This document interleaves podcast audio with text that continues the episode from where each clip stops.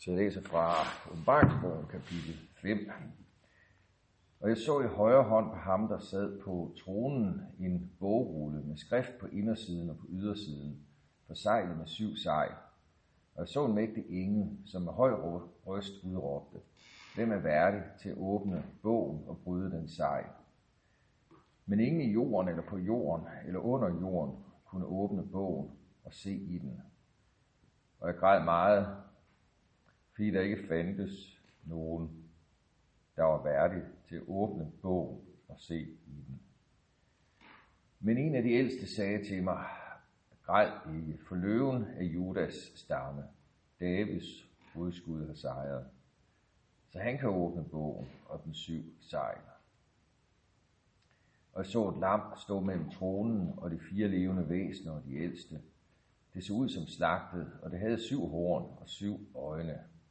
Det er Guds syv ånder, der er sendt ud over hele jorden. Det gik hen til ham, der sad på tronen og fik bogen af hans højre hånd. Og da det fik bogen, faldt de fire væsener og de 24 ældste ned for lammet, hver med sin harpe og sine gudskåle fulde af røgelse. Det er de hellige bønder. Og de sang en ny sang. Du er værdig til at få bogen og bryde dens sej, for du beslagtede, og du købte med dit blod mennesker til Gud, af alle stammer og tungemål, folk og folkeslag, og gjorde dem til et kongeligt folk og til præster for vor Gud, og de skal være konger på jorden. Og jeg så, jeg hørte røsten af mange engle i kreds om tronen, og de levende væsener og de ældste. 10.000, 10.000 og tusind tusinder i tallet.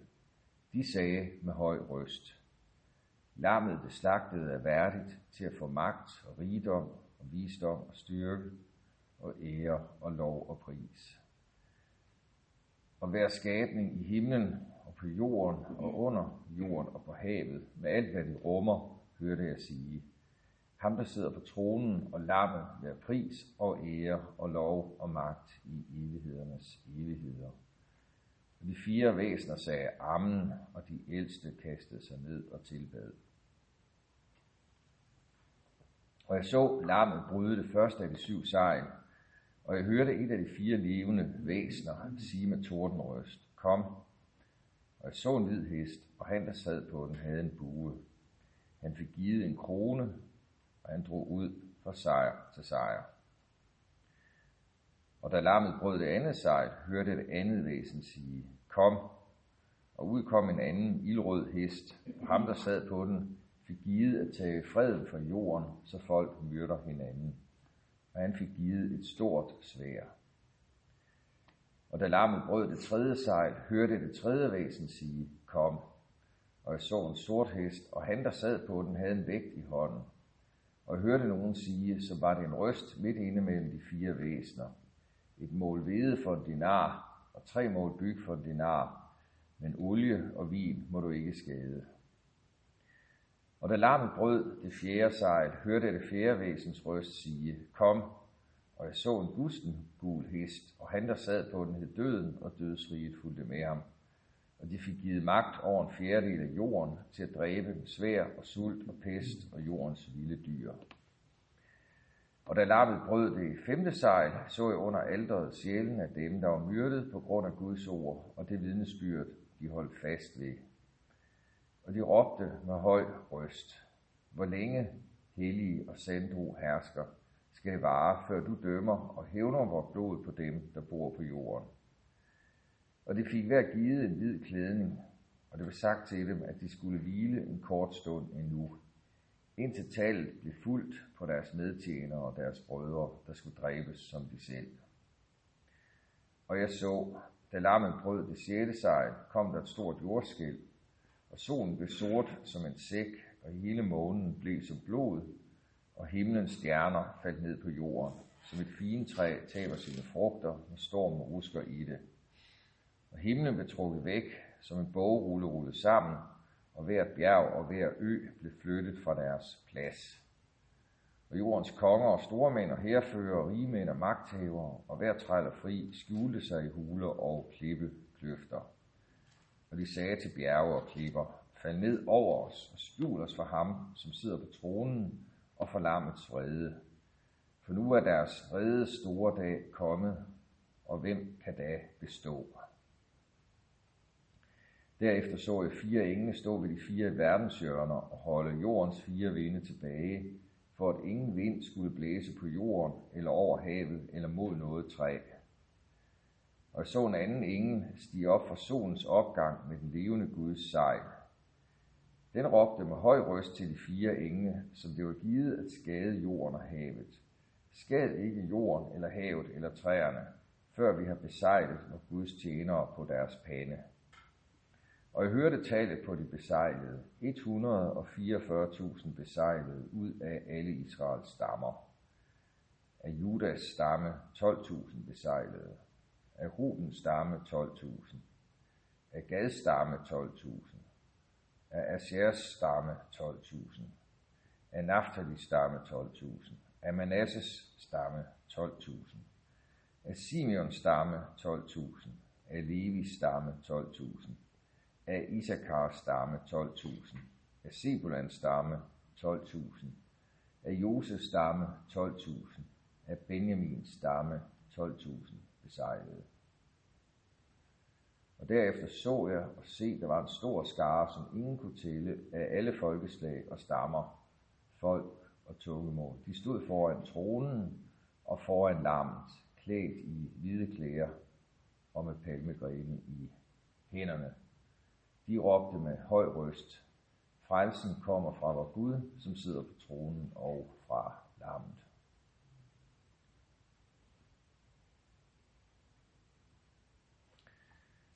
Og det er jo den, det er jo indholdet af den bekendelse og den lovprisen, der er meningen med Guds herredømme, at alt det skabte og alle skabninger vender tilbage til ham, under hans livgivende herredømme og lever et, et forløst liv øh, i Guds rige, øh, i bekendelse, i tilbedelse, i enheden, som øh, kun han kan give. Det vil sige, frelsen den kommer fra vor Gud, som sidder på tronen og forlarmet. Altså frelsen i øh, universel forstand, i den forstand, at hele kosmos, alle folkeslag, hele jorden, øh, den har brug for frelse. Vi til, bruger tit det sådan en meget individuel forstand. Og det er jo rigtigt, at vi personligt frelses, men frelsen omfatter jo hele verden. Øh, og der hvor problemet er, det er jo den del af verden, som ikke vil, under, ikke vil tage imod frelsen, og ikke vil underlægge sig Guds herredømme, som afviser frelsen. Og øh, når lammet bryder de seks sejl, så minder det mig om en parallel begivenhed i Ægypten, som måske kan tjene til at illustrere det, nemlig udgangen af Ægypten, Exodus-begivenheden, hvor Farao, han sidder der, og han har fået givet magt og herredømme, men det er et herredømme, der skal fungere under Guds herredømme. Og hvis hans herredømme ikke fungerer under Guds herredømme, øh, så sker der noget, så holder han Guds folk nede i et slave, slavelignende tilstand øh, destruktive tilstande. På den måde kan farve jo være et billede på Guds modstander. Og, og i hele taget enhver magt og myndighed, som rejser sig mod erkendelsen af, hvem er det, en hver hersker på jorden har fået sit herredømme fra.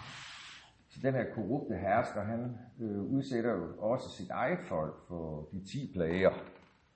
Øh, og det forhærder ham egentlig bare mere og mere.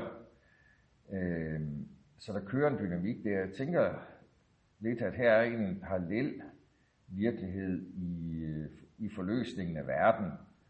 At, øh, at der bryder noget løs, øh, som lammet bryder, når lammet bryder sejlen, og så giver en invitation, så er det i virkeligheden for at genføde og forny verden. Men det er som fødselsvejer, og det opleves som, det er som plager. Øh, men det er virkelig det, der skal ryste verden, øh, for at den kan forløses. Og verden har jo så et, et, et valg med at lade sig forhærde og fortsætte i, i sin øh, forhærdelse og modstand mod Gud, eller at lade sig forløse, også gennem de her rystelser. Og mange gange, hvis vi ser på graden af rystelser, og så graden af, mennesker, der søger Gud, så hænger det jo desværre sammen. Øh, det er ofte sådan i de dele af verden, hvor der er svære rystelser, der er der også meget stor vækkelse øh, og fromhed. Også der, hvor der er vartyr for evangeliet, der er der også store vækkelser. Men i den vestlige verden, hvor vi ikke lige oplever pest, der slår en tredjedel af befolkningen ihjel. Ja, det gjorde vi så i middelalderen i 1300-tallet. Der opstår jo så store fromhedsbevægelser og munkebevægelser osv. Så vi mennesker er nogen, vi er egentlig meget godt tilfredse med det trygge liv og det herredømme, vi selv etablerer. Også selvom det er dybt uretfærdigt, bare vi selv har liv og glade dage. Øh, og derfor bliver Gud nødt til sin... Altså man kan jo nærmest læse den her tekst i vores tid, som om Gud er sådan en voldelig Gud. Men han bliver faktisk nødt til at ryste, øh, og lade verden blive rystet og udstille modstanden og korruptionen. Han farver verden rød, så at sige, gennem den måde, han ryster den på, og han lader verden afsløre sig selv i dens fjendskab mod Gud, i dens korruption, i dens uretfærdighed. Øh, og vi er, vi er faktisk så blinde over for vores egen korruption, at vi synes, at Guds rystelse nærmest er uretfærdig og despotisk. Det siger noget om, hvor langt vi er ude, at vi ikke kan vurdere, hvilke midler der egentlig skal til for at forløse øh, verden. Så er der et særligt vers, som jeg lige vil tage frem her. Det er vers kapitel 6, vers 9, hvor lam bryder det femte sejl. Der ser Johannes øh, i sin vision under alderet, alderet i himmelske tempel, der ser han sjælen af dem, der var myrdet på grund af Guds ord, og det vidnesbyrd, de holdt fast ved. Så martyr er et bevis på verdens modstand og korruption mod Gud. At man ikke engang kan høre sandheden om Gud, man ikke engang kan forkynde evangeliet, uden at mennesker bliver så rasende, at de vil tage andre menneskers liv, at de vil slå vidnerne ihjel. Øh, det viser noget om, hvor indad raseriet er imod øh, sandheden og vidnesbyrdet og evangeliet. Og dermed bliver martyrerne jo, øh, de bliver jo vidnerne om verdens uretfærdighed. Det er simpelthen nødvendigt med martyret. Øhm, fordi det, og der, der, er også, der er en pris at betale der, men det er også en, det er, en, det er jo noget gave, det at gå ind i martyret.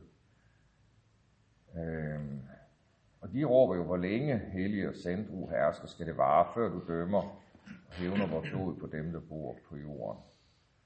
Så hvor længe skal det vare, før du dømmer? Øhm, Gud har et tal.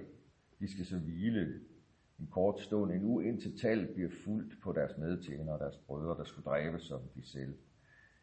Så der er et, Gud har en tidsregning, han har en frelsesplan, der er et tal, der skal blive fuldt på medtjenere og martyret, som skal dræbes. Men det får jo os, der lever i den spænding, og ikke mindst martyren til at råbe, hvor længe herre, hvor længe.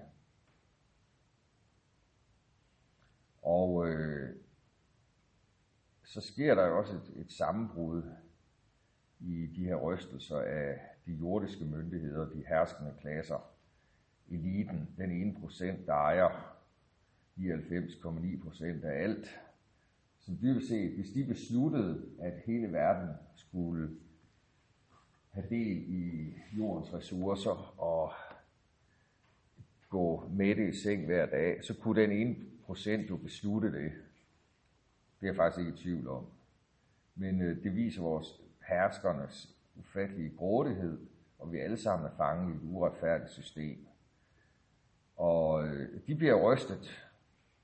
Den form for uretfærdighed, når lam bryder det sjette sejr, så kommer der et jordskælv.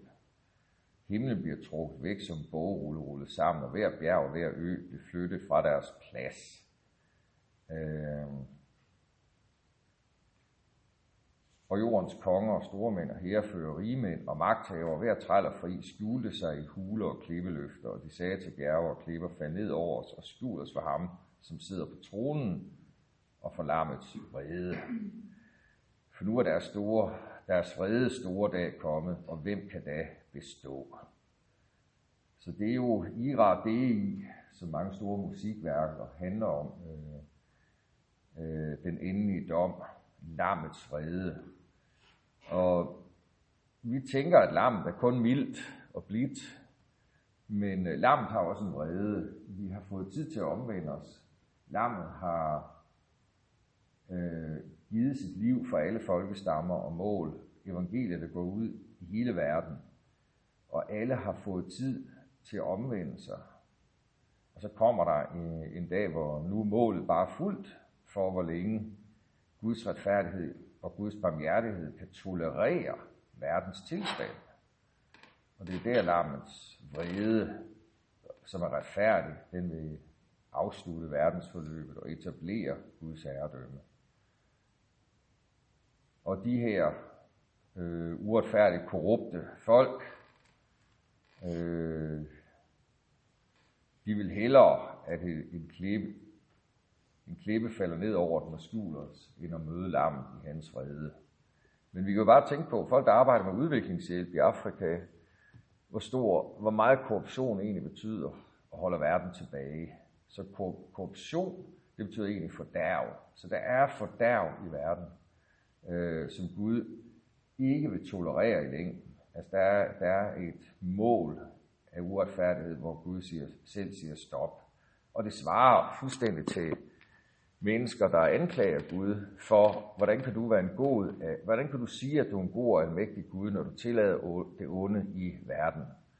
Det er lige præcis det, han ikke gør. Han er, for netop fordi Gud er en god og almægtig Gud, så vil han vise sin godhed, og han vil også bruge sin magt til at sætte en stopper for ondskaben. Problemet er, at ondskaben er en del af os, så medmindre vi bliver en del af lammets frelse, det er blodet, som renser os for al synd, og vi omvender os, så så har vi ikke del i den nye verden og i frelsen.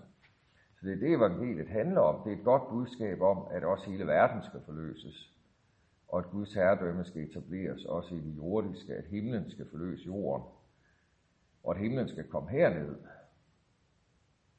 Det er ikke, at vi så at sige bliver verdensfjerne mennesker, der, der bare smutter ud af verden og siger, nu kan verden have det så godt. Øh, nej, Gud øh, til således elskede Gud verden, at han gav sin søn den indborgerne. Gud elsker verden, den tilhører ham, han er den rette herre og skaber og konge.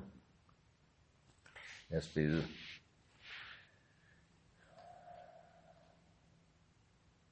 Jesus, vi ser den her øh, tekst, et aspekt af dig, som vi har tendens til at underbetone eller ikke tage med i vores perspektiv øh, og tage for alvor, at en dag viser du os din vrede og uretfærdigheden.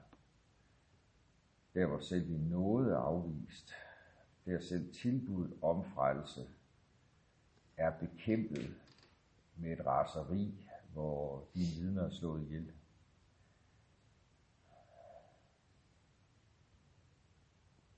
Det er et kosmisk drama.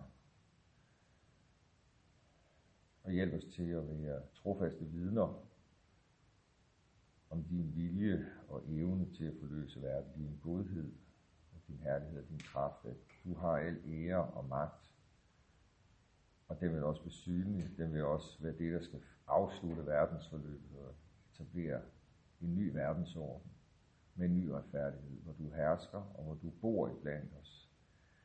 Og hvor hele skabningen er fyldt af din herlighed, hvor hverken døden eller uretfærdigheden har nogen som helst plads. Tak fordi du er kommet for at løse os ud af oprøret, af modstanden og vreden mod dig, raseriet mod sandheden.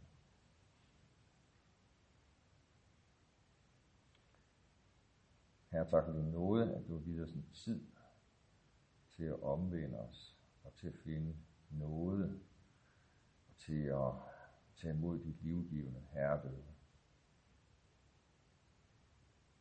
Amen.